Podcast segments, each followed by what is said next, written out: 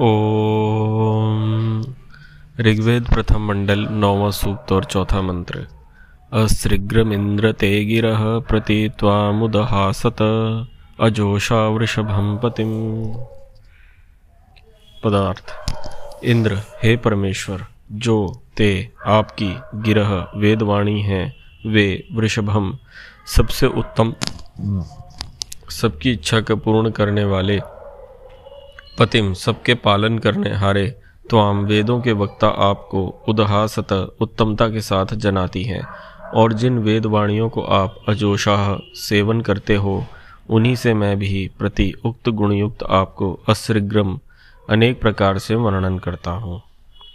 भावार्थ, जिस ईश्वर ने प्रकाश किए हुए वेदों से जैसे अपने अपने स्वभाव, गुण और कर्म प्रकट किए हैं, वैसे ही वे सब लोगों को जानने योग्य हैं। क्योंकि ईश्वर के सत्य स्वभाव के साथ अनंत गुण और कर्म हैं।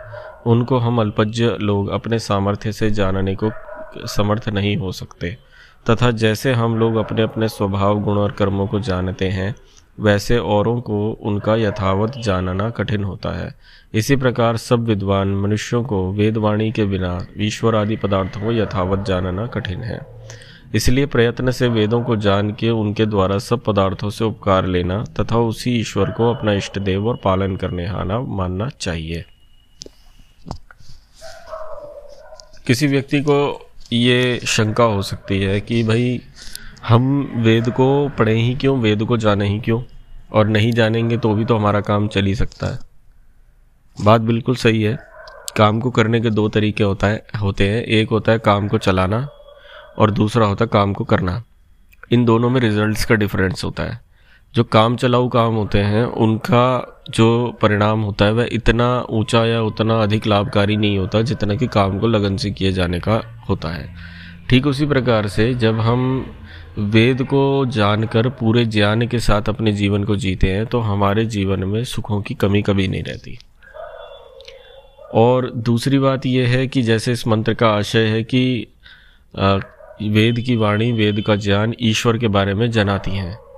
तो इसका अर्थ ये हुआ कि वेद में ईश्वर के बारे में जैसी जैसी जो जो बात है, ईश्वर वैसा ही है। उसके अतिरिक्त जो भी व्यक्ति कुछ भी मान रहा है, वो उसकी अपनी खुद की कल्पना है। और यह मंत्र खुद इस बात का प्रमाण है। तो वेद जिस प्रकार से ईश्वर के गुण धर्म बताते हैं, ठीक उसी प्रकार से हमें पता लगता है कि ईश्वर कौन है, क्या है। ये हमारा सौभाग्य है कि वह संसार के प्रारंभ के साथ ही ईश्वर ने हमें वेद का ज्ञान दिया और वेद के माध्यम से बताया कि ये जो संसार की रचना है, उसका रचयिता कौन है और वह स्वयं ईश्वर, उसका गुणधर्म स्वभाव क्या क्या है।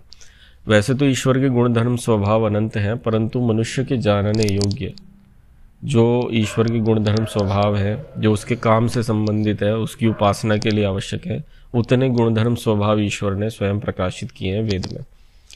जैसे एक अनंत समुद्र में या कहें कि एक अनंत नदी में से हम उतना ही जल ले पाते हैं जितना हमें आवश्यकता होती है, ठीक उसी प्रकार से ईश्वर और उसके गुण सामर्थ्य अनंत हैं। हम उतना ही लेते हैं वेद के माध्यम से जितना हमारे लिए आवश्यक है। तो वेद को आप ऐसे समझिए, हमारा लोटा है। तो इस लोटे में जितना जल, उस अनंत जल में से जितना हिस्सा उस जल का आ जाता है, उतना ही जल हमारे लिए कार्य का होता है। बाकी तो जल बह रहा है अविरल। तो ऐसा, उस, इस तरह से ईश्वर को, के बारे में वेदवाणी हमें जो बताती है, वह ईश्वर का गुणधर्म स्वभाव है और ईश्वर स्वयं ही अपने बारे में बताएँगे।